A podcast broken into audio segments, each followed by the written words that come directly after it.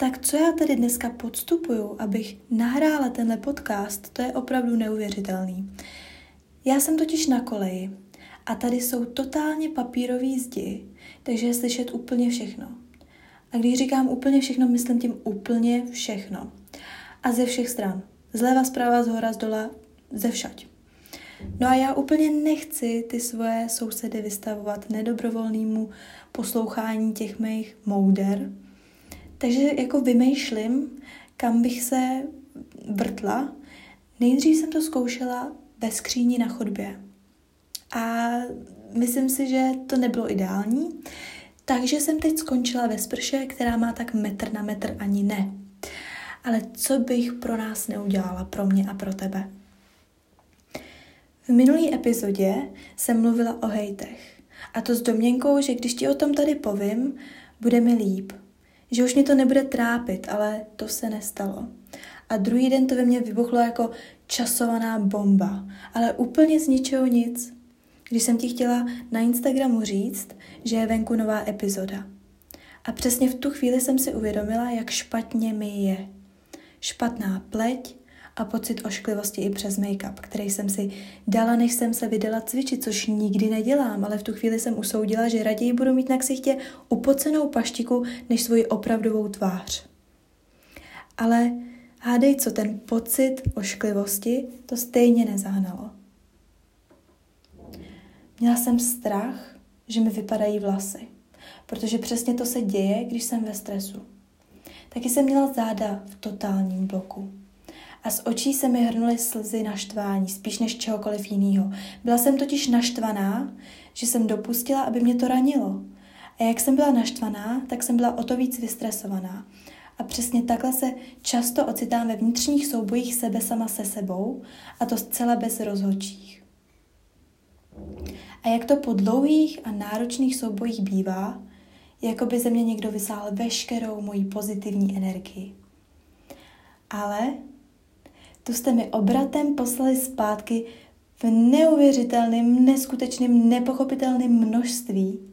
Poslali jste mi ji tolik, že ji zase můžu zvesela rozdávat.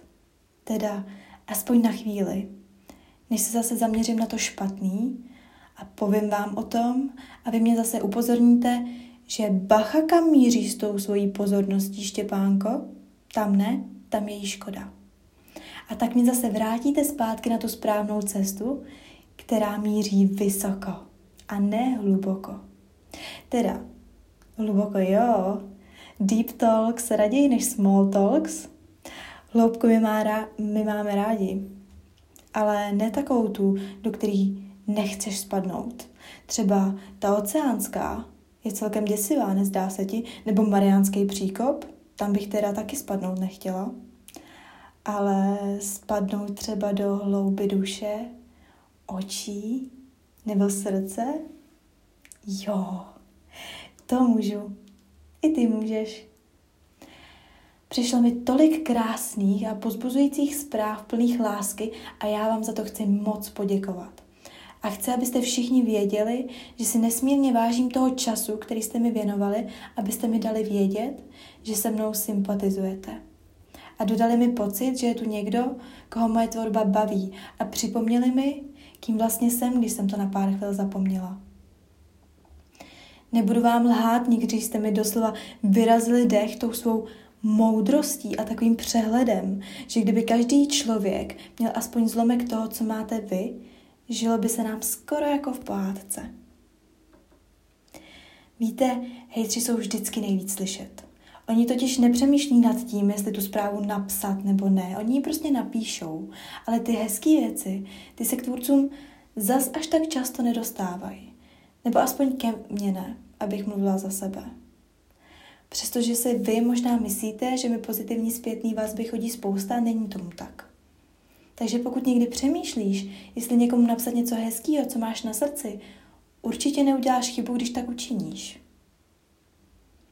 Upřímně musím říct, že jsem se za těch pár posledních dní skoro až bála něco postnout, protože se mi často stává, že volím špatná slova, špatný tón a špatnou mimiku. A to všechno tak nějak omylem, podvědomě. A v tu chvíli si vůbec neuvědomím, že by někomu mohla ta moje myšlenka přijít nějak jinak, že by ji mohl pochopit nějak jinak, jak ji vlastně následovně pochopí.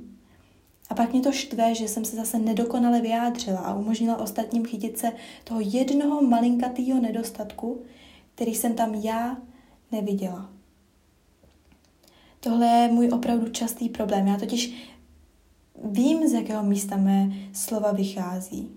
Nikdy to není z místa zla a chtíče někomu ublížit nebo říkat nepravdy.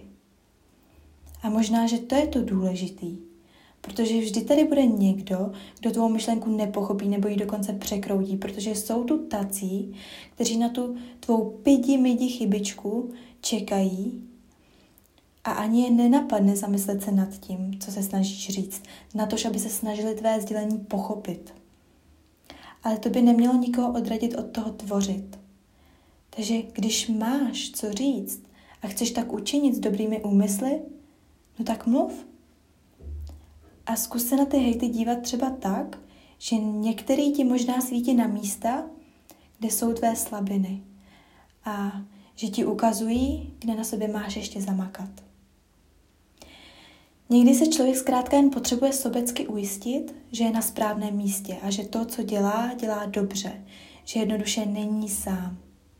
A já se díky vám nemusím cítit sama. A vy se snad občas i díky mně nemusíte cítit sami. A takhle se vzájemně všichni máme a společně to vždycky všechno dáme.